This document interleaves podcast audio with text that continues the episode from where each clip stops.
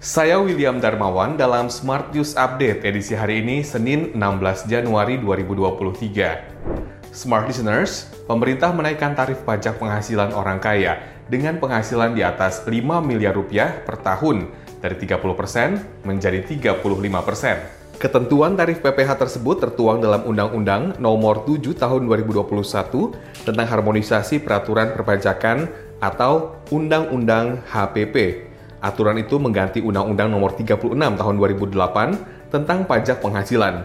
Direktorat Jenderal Pajak Kementerian Keuangan mencatat ada sekitar 1.119 orang wajib pajak yang berpenghasilan di atas 5 miliar rupiah per tahun.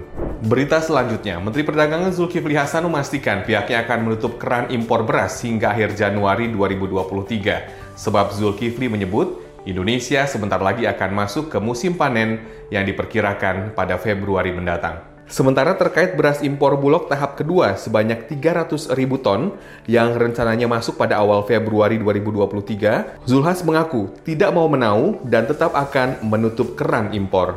Berita terakhir, Menteri Koordinator Bidang Perekonomian Erlangga Hartarto mengungkapkan pemerintah mewaspadai perlambatan kinerja ekspor di tahun ini akibat melemahnya perekonomian global. Harga komoditas yang tinggi di pasar dunia dalam beberapa tahun terakhir telah mendorong peningkatan nilai ekspor Indonesia.